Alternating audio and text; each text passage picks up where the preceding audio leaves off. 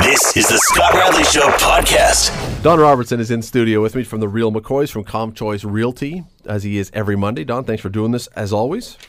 Glad to be here, Scott. So you are a guy who has, over the years, been a coach, been a general manager. You have made decisions in going into playoff series about starting goalies, who you're going to play, who's your power play line, because mostly you've done hockey, although you've done some other things, but hockey is your number one sport. So you have, when you get into the really important games of the year, you have had to make some decisions, and sometimes you'll have two goalies that are hot, or one that's hot and one that's not, or one that has played well against a certain team that you're matching up against, but he may not be the hot goalie right now, but his history is that he's been good against. There's all kind of permeations and combinations when you make a decision about who you're going to play. Which brings me to the question about the Blue Jays. They get into the wild card last night. They qualify. They are playing the Baltimore Orioles tomorrow night in a one-game, winner-take-all, loser-goes-home-for-the-winter series. It's hard to call it a series. It's a one-game, winner-take-all game. And the guy they've decided to put on the pitcher's mound is not Liriano, who had looked very solid in his last three outings. It's not Estrada, who has looked good all year. It's not Dickey, who's looked, mm, we're really not sure. They're going with Marcus Stroman, who has a track record in this area, who has a track record with the Blue Jays. But this year against the Baltimore Orioles, Marcus Stroman is one and two with a seven point oh four E R A. They have banged him around. Why do you think, what was the thought process that would go into the general manager, the coach's minds when they sit down and decide who is going to be our pitcher? What's the, as a coach, what's the number one thing you're wanting when you go to your go-to guy, whether it's a goalie, whether it's a pitcher, whether it's a quarterback, whatever? You go to the guy that you have the most confidence in. You go to the guy you think can win it for you. I mean, yeah. Do you look at the numbers? I think you look at the numbers, but you look at everything else, and you look at why he was two and one. I mean, um, one and two. There you go. Yeah. But all right, so you look at it was a rough why, year for him against Baltimore. Yeah, but then I, you know, Gibbons was there all the time, as was his coaching staff, and I, I don't remember all the games verbatim. I'm sure they played a game I didn't care about. The reality is, he maybe should be three and zero. Maybe the bullpen blew two games he had wrapped up. We've seen an awful lot of that lately. Maybe they, maybe they stranded fifteen base runners in the two games that he, that he lost. He had no business losing. Uh, You have to be in, into an awful lot more analytics than, than you and I are and the average fan is to be able to make that decision. Generally, when you're in that position as a coach, you're hoping that decision's already been made for you. Sure. And you're not contemplating a whole lot. Liriano had an outstanding outing against him. He is a lefty. Which Baltimore doesn't hit well. Doesn't hit well, historically and or recently. Um... But you know what? I mean, that's Gibson's call. When it all comes down and everybody throws all their two cents worth in, he's got to make the call, and he's making a call because it could cost him his job if they, if, if they don't move on. So make absolutely no mistake, he didn't do it by throwing things, things at a dartboard. But how much of it is simply based on comfort level with the guy, and how much is it would you expect is with logic and common sense? Because those are not necessarily the same thing. Logic and numbers and statistics are one thing. Facts are one thing, and your comfort level and your belief, which is really an intangible, is another thing altogether. And he's clearly gone with the latter in this case. Well, it, that's that's only if you haven't analyzed what I laid out to you earlier. I mean, perhaps he should have very easily been three and oh.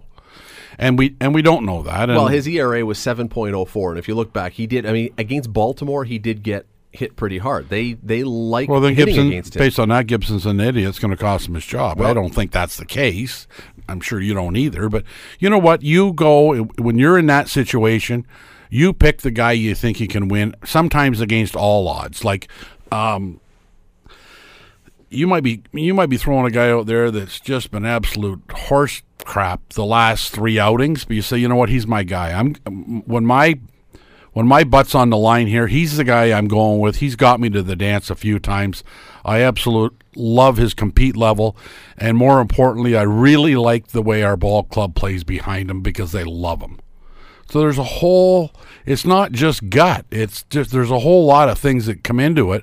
And Gibby will know that better than anybody else, and maybe he thinks that his ball players will play better behind him than anybody else. They'd like to have Happ going, but you know what? They're I'm not. The bigger question mark is how often are you going to throw Asuna out there? Well, first of all, let me just tell you, you earned your first fine as a guest on the show because you referred to compete level, which is such a sports line. I said, I'm never, in all the, for as long as I write in the newspaper, I will never refer to someone's compete level. Anyway, I'm just joking with you. Um, well, I didn't say he was going to give one hundred ten percent. Not yet. Uh, no, I, I think you're probably right with something. And we looked last year in the playoffs, and when it came down to a must-win moment, and they had David Price and they had Marcus Stroman, they went with Marcus Stroman. When it, so there was no evidence that was the right decision. Well, it, David Price was not – he he had his moments, but he also had his moments. Um, so clearly John Gibbons has a comfort level with Marcus Stroman. He believes in something about Marcus Stroman. My only thought on this is there is belief in a guy because you've known him for a while, you've seen how hard he works, you've done all this kind of stuff, and there is – the fact that you've got the best starting rotation in the major leagues and you've got a choice. Like Mar- last year when Marcus Stroman came back, he became the guy that you really didn't have a choice because he was that good last year. You need a big game. Marcus Stroman is, un- as you said, you, you like it to be decided for you. Marcus Stroman was that guy. I would argue that he's got two, maybe three, but at least two guys that won't be starting in, as you say, Happ and Estrada and maybe Liriano. Two guys at least, though, that if I'm the manager, I look at what they've done, their body of work this year, and I say, yeah, Marcus, I love you. Y- you're my guy, but, you know, this is this. I, I got to go with what I've seen from these guys, and those two would both give me more confidence going into this game. But you can't use either one of them. They just pitched. Well, uh, Sanchez just pitched. You could, you could, Hap, Hap, Hap pitched Saturday night. Okay, so Estrada was Friday. So Friday, Saturday, Sunday, Monday, Tuesday, you would be maybe going on a day short, but it's the playoffs. It's the playoffs. I don't know. I, I like his decision. I don't have any trouble with it. I mean, how much do you think, as a coach, how much factors in to the idea that, you know what, I got to deal with this guy next year too, and if I bypass him, now again, you're assuming there's a, there's a bunch of steps here because I agree with you. John Gibbons has to win this game to keep his job, but you're also thinking long-term. If I'm here next year, I got to work with this guy again, and if I bypass him, he may not buy into what I'm doing. There isn't a chance that had a bearing in it. There isn't a chance it matters. It's all about tomorrow night. It's not about who's starting Thursday, Friday. It's not about any of that. It's all about winning tomorrow night, because if you don't win tomorrow night, who cares about next year? And it's a long way off. There might not be a next year for Gibbons. So if that, if and next- Liriano doesn't have the history.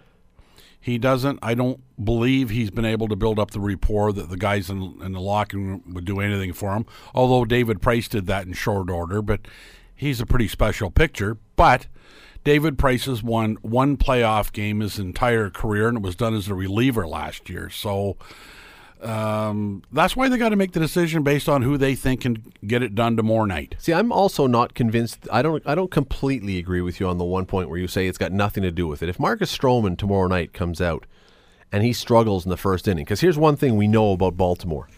The one thing you can't do against Baltimore is be behind in the fifth or sixth inning, because as soon as they get into their bullpen, you're toast. I mean, their bullpen is like Kansas City's was for the last two years. They're, they're, they are going to lock you down. You can't let yourself get buried early. So I look at this situation. I think, okay, Marcus Stroman comes out. He's not the Marcus Stroman from last year. He's doing okay, but he's looking a little rough around the edges, and he's dangling by his fingernails off the cliff a few times. And if Gibbons comes out into the second or third inning to take him out, because we just can't let this go on. I don't expect that to happen, but if he did, I think it would have some long-term I think I think Marcus Stroman next year, if John Gibbons is still here, if they manage to pull it out, I think he looks at that and he, I think you've got some issues. Now, w- would John Gibbons use that as his decision? I don't know, but I disagree when you say it has no factor or doesn't get thought of at all. I think it gets thought of. I don't think so. I, if he was a free agent and you were trying to hang on to him, maybe, but you know, he's under contract, and I don't think you care. I mean, the reality is that he's, if he's getting slapped around a little bit, he might be the first. If he's if he's the competitor and the winner everybody says he is, and they walk out to see him with two out in the second inning, and he's got a guy or one out, and, and he's got two guys on, he might be saying, I haven't got it. No pitcher's ever said that to no. him. But he's going to say, you know what, we got to win this thing, so bring Liriano in. Because you're going to have all hands on deck. You know Liriano is likely going to be teed up to come in at any time, halfway through the first inning. They've got to be prepared to make the tough decisions. Well, the one the one beautiful thing the Blue Jays have going in their favor, besides their pitching, is that they do have six starting pitchers in the rot- in the rotation. I would be very surprised if R A. Dickey was on the playoff roster, because if you have R A. Dickey, you've got to have Tolley, who's the catcher. There's two spots, and you're not going to use him.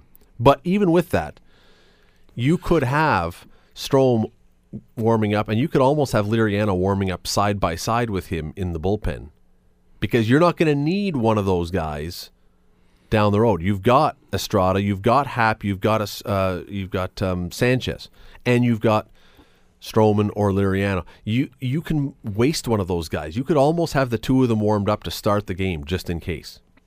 I don't expect, again, I would not expect that, because I think that's an insult to the guy who's starting. I think that Stroman would see that as an insult and a lack of confidence. But you, I mean, you almost could, which is a... No, see, that's, but Gibbons' job is to say, here's what we're doing, here's the game plan. We think you can get us to the seventh inning, but we're going to be ready in the event that you can't. So don't take any offense to what happens here. We're going to let you run with this thing and win this baseball game, but don't take, don't even look at the bullpen and wor- concern yourself with that, because my job is to make sure whoever it is is ready to go. Liriano's a lot better bet coming out of the bullpen as a left-hander than Cecil is. So Liriano, okay, we got to go to break, but Liriano is a starter. Starters take longer to warm up. We all know that. They, they I mean, the relievers have conditioned themselves to be ready quicker. Starters take longer. They're, it's just what they do. So if you were John Gibbons, would you tell Liriano be ready for the first inning? Sure. A lot of what they do, and you, you, you've been around, they, they make long throws before the game. They they gen- So he you would have him generally loosen up, perhaps not to start, but not to just kick him out of the dugout and say, why don't you scoot down to the bullpen? We need you to be able to be ready in about ten minutes. That's right. You don't you don't have the luxury of the time that you normally have, so you get your head around that, because if need be, you're going, and if not, you're going to pitch in the next series. Quick break here on the Scott Radley Show. When we come back, a local uh, hockey league, a local house league, has told its players, its young players, that they can only score three goals in a game this year. If they score any more than that, goals aren't going to count, because we want everybody to share the puck and feel good and be a team. Do you agree with that idea that it's everybody has to be basically socialism hockey? You ever, nobody can be special. Everybody's got to be equal. Or do you think, no, let the kids play. If they score four, if they score five, good, let them go. We're going to talk about that when we come back. Stay with us. You're listening to The Scott Radley Show, weeknights from seven to nine on A M nine hundred C H M L. In studio with Don Robertson, talking sports for the first hour. And Don, um, I heard about a, a really interesting story from the city, Ham, city of Hamilton today. There is a minor hockey association in town that has, for three of its age groups, three of its younger age groups in House League, has put out a new edict that says if you are playing and if you, as a kid, score three goals, get a hat trick, that's it for you. Any goal you score beyond that three will not count for you or on the scoreboard. You are essentially scoring in vain. The idea being that they, they're saying what they want to do is make it so that you will pass the puck and play as a team. What do you think about that? I think if you pass the puck and play as a team, you're going to score more than three goals. So that sounds like it's a bit of a uh, oxymoron, if you will. I don't get it. Like if you if you're passing the puck and playing, I'm talking well as, as an team. Individual, not as a team. The team can score more than three. A person can't score more than three. An individual player can't score more than three. So, it, so this association thinks, in their infinite wisdom, that if they have a particularly good player or an average player that's having a big day, that he scores five that night, they're only going to count three in the stats, and they're not going to count it on the scoreboard. Right. That they're actually fooling somebody. They're just, they're just going to wave it off and have a face-off and say, that did not count. Who do, who in God's creation do they think they're fooling?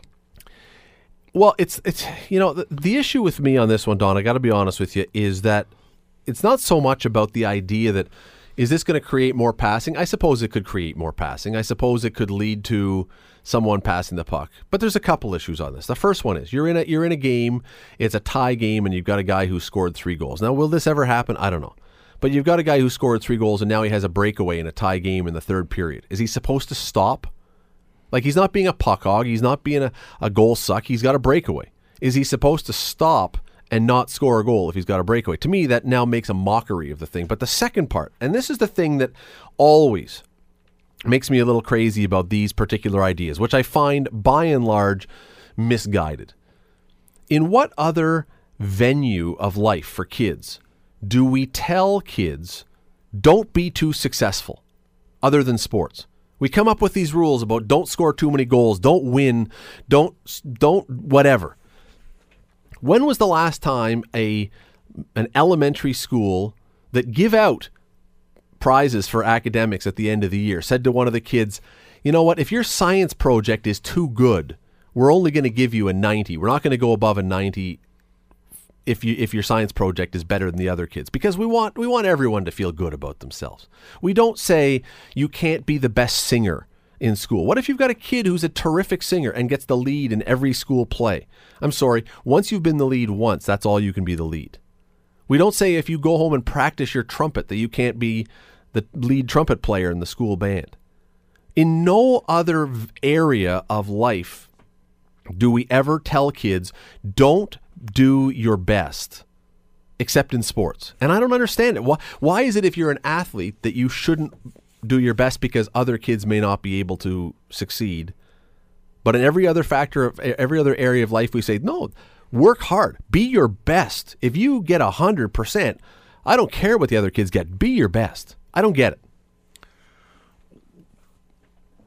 First, first thing that comes to mind is I, I think it probably should go more to coaching, and it should be the coach's responsibility to make sure that they're passing the puck and moving it around. If you've got a kid that's playing really well, then you take some time and you explain to them that it's a team game and you can make everybody on this team better if you start moving the puck and distributing it a little bit. Now, we, we've all seen coaches whose sons likely play on the team and they yell and scream for them to carry the puck and go through the team, and it drives me nuts, the minor hockey I do see now, where all of a sudden you've got three kids that he could have passed the puck to, now all stopped on the blue line, and the explanation is, well, when he gets to the net, there's nobody to pass it to. Well, that's because he should have passed the bloody thing to him uh, when he come outside of his own blue line. So that's, to me, is up to coaching. And I, I agree with you. Like when I suggested earlier, maybe your average player or a mediocre player Um, happens to tip a couple in, and he's so excited, and he gets a third one. And then you cite the example that he's out killing a penalty in a tie game and pokes it off the defenseman's uh, stick on a power play and goes down on a breakaway. He's going, well, isn't this a lot of fun? I got to shoot it in the corner. Here's the thing. I don't believe in house league hockey, and I've coached house league hockey. My son has played rep. My son has played house league. I've been around house league hockey. I don't believe that three goals in house league hockey, maybe part of it is, I don't believe three goals is an unbelievably exceptional night for a lot of kids in house league. For a lot of kids in house league who are the better players, and we know there's really good players and there's mediocre players and there's poor players. For the really good players, I don't think that three goals is that exceptional a game.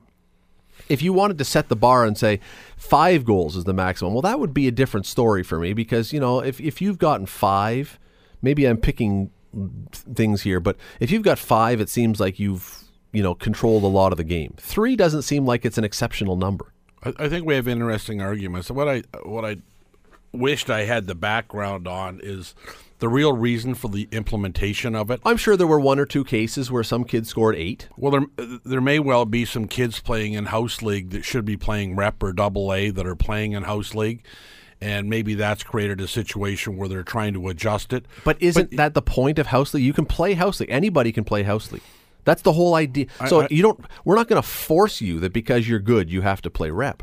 I, that it is my point. That you they're now punishing kids that maybe should be participating at a higher level, but and can't for a number of different reasons. Whether it's parents' job commitments, because sometimes you have to be in Welland at five thirty at night for your kid's game. It could be that reason. We just can't get the kid financial. There. It could be a financial burden. They've got two other kids playing, so none of you can play rep hockey because we don't have another forty thousand dollars in the budget to make sure that you go to these tournaments in Detroit and Pittsburgh and Kingston and everything else. But we still want you to play because you love the game. We don't want to take it away from you. So now you're going to play house league. And now they're going to, you're going to put a kid in an environment where you not only can he play rep for a number of different reasons, some of which we may have just talked about, but you can't do your best either. See, there's there's for me the underlying problem with this is that in every other area of life, we encourage kids to do their best. And I I coached a house league team with a kid who was much better than the other kids. And we had a situation where he, at times, was disincentivized to pass the puck. I shouldn't say disincentivized. I kept yelling him to pass the puck, but he's a kid. He was just better than everybody. But the reality is, the one of the conveners at the time then said to me, tell him not to try so hard. And I said, I'm not going to go and tell a kid not to try. He's out here because he wants to play. And it's not his fault that he is a good player. And again, I go back to the point I made before. We don't do this anywhere else except in sports. I, I know a kid who, when he was playing house league baseball, he threw the ball really hard. This was a number of years ago. A kid that my son knew very well was told, you can't pitch in house league because the kids don't want to have to face you because you throw the ball too hard. Well, wh- what are we telling kids? If you're good, you're not allowed to play. But if you're good in science, if you're good in math, if you're good in music, if you're good in art, that's all fantastic. Just don't be too good in sports. And to me, you know what? Not every kid is a mathematician. Not every kid is an English major. Some kids, their gifts are in sports. Why do we want to discourage the kids who are gifted in sports where we would never discourage kids who are, dis- or are gifted in other areas? It just doesn't make sense to me. They should call it the left-wing hockey league. I don't know if it's left wing. It just, it seemed, well, there would be, I'm sure there's some, but it, you know where I think this probably came from? I, I actually would bet you money on this. There were one or two parents who were out in the lobby after the game and they were grumbling because Johnny got five goals and their kid didn't get any. Now, their kid may have stunk. Their kid may be the worst player on the team and you, Johnny could pass him the puck all game long and he's not going to score a goal. The, there is also the side, Don, that Johnny is a complete puck hog and he will never pass the puck and you don't have any other way around it but to put a rule in. The point is, that's when what you just said is true. It's on coaching. You tell, you have the convener give you the permission. It's house league. The convener gives the coach the permission to say, you tell Johnny separately. If he doesn't pass, he's going to sit on the bench and miss a shift. You don't have to penalize everybody for the behavior of one kid or two kids. That's why I brought it up earlier. I think it should be left in the hands of the coaches, as difficult as it may be. And then, you know what, at the end of the day, approach it. It's always the greasy uh, greasy wheel. Um, the noisy wheel gets the grease, right? And you're right up. There's some parents sitting around bitching and squawking about, you know, the Radley kids scored another seven tonight, and so we won our seventeenth game straight. My kids only got four points. So inherently what we always try and do is, rather than get as good as the other guys, I've, I've been in hockey leagues where they've done that. I've been in baseball leagues where they've done that. You know what? We can't compete with them, so let's drag them down to our level so we all have more fun. And if that's the way sports was designed to be, there'd be a lot of leagues that wouldn't even exist right now. You can't drag people down for your own convenience. Agreed.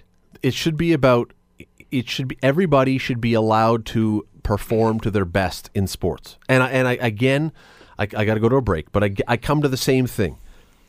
In no other area would we tell a kid, don't do your best. Don't do your best.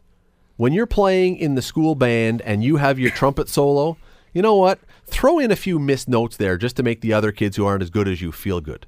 Well, we would never, ever say that. I did that in high school all you the time. You told kids? No, I did it all the time. I could have got one hundred in all the classes. I could think of that isn't fair. I'll get like sixty and give somebody else the other forty points. We would never encourage kids to reduce their performance at something except in sports. We would never do it. We don't do it. Find me an example. Anyone out there who can think of an example where we tell a kid, be less than your best. at school, in drama school, in dance classes, and anywhere else. You find me one example where we tell kids, do less than what you're capable of. I can't think of one. It's the only place. It's sports, and I don't know if it's got if it's something to do with athletics. It's because as parents, we seem to be so inherently tied up in sports that uh, sports is the place where we dis- determine that we're better breeders than other parents because our kids do well. But you know what? Again, I, I find it very hard to believe. Maybe I'm wrong. I didn't I didn't have kids go through the dance school world, for example. Maybe at dance recitals, you have parents in the lobby going, "Why did Melissa get the lead again? Why did she get to do the whatever?" Maybe that happens there too, but they don't, I don't think, then say, you know what, Melissa, uh, you, you did you danced too well, so next time please fall down. Just once or twice, but just to make the other girls feel better about themselves. We would never say that. We would tell the other kids, you know why Melissa's got the lead? Because she's worked the hardest and she dances the best. Catch up to her. I, I, sorry, league, bad idea. If you've got a problem with a kid or with two kids, get the coach to work with that kid or two kids. Put it. Let the coach work with that kid. Let the kid have skills and vehicles in order to do that. Let let him bench the kid if he won't play properly. But don't don't put in rules that tell kids don't try your best. It's idiotic. You're listening to The Scott Radley Show, weeknights from seven to nine on A M nine hundred C H M L. But Don, you know, we wrapped up last week the World Cup of Hockey. Luke, by the way, I got to say this. Luke behind the glass, who takes all the calls when people call in. Luke had a clip of me ready to go because I said Canada's going to win against Europe and wrap it up on Thursday, and Luke didn't think they were for a while. And he had a clip that he was going to mock me with of my own words if I was wrong, but I was right. Although it was didn't require any level of genius to see that Canada was going to beat Europe. But anyway, that brings me to the question.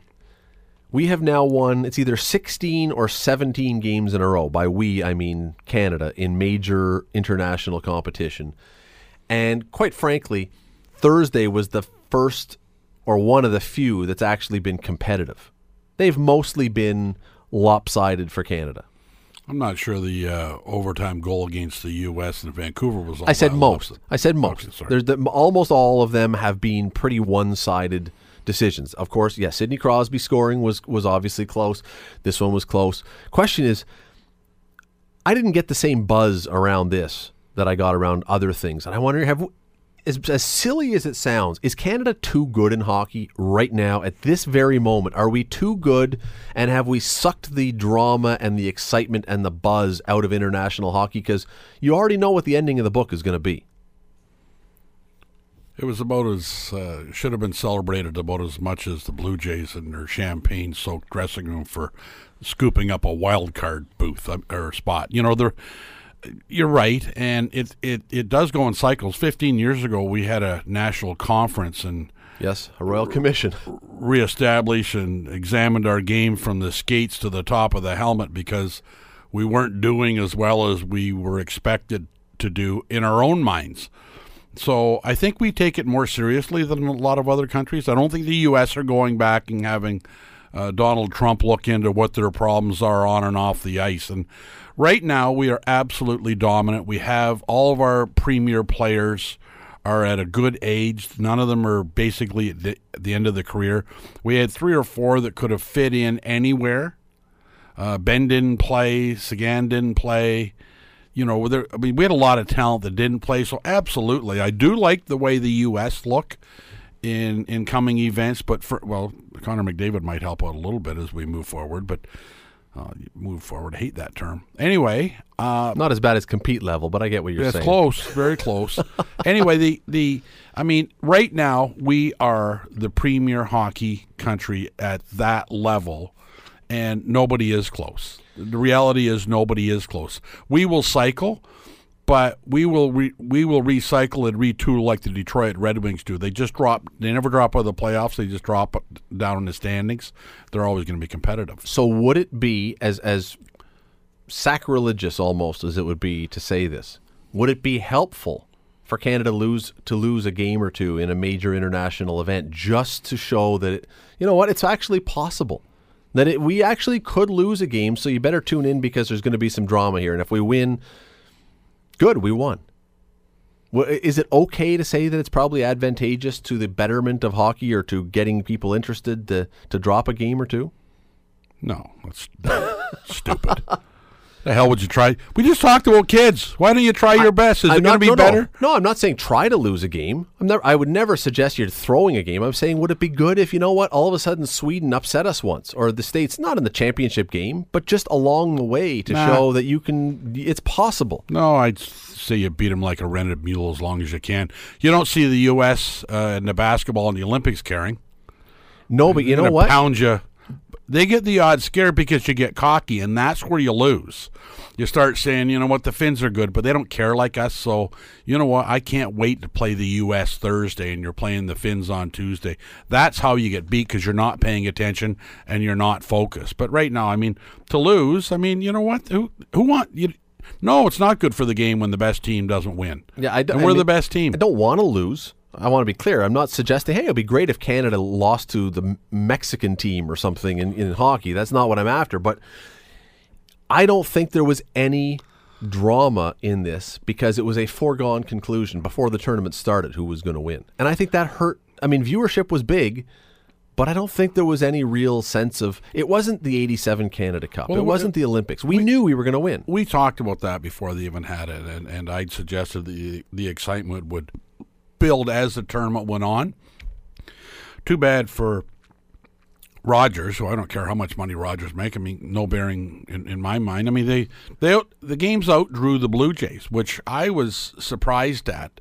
But the the reality is we were playing Team Europe.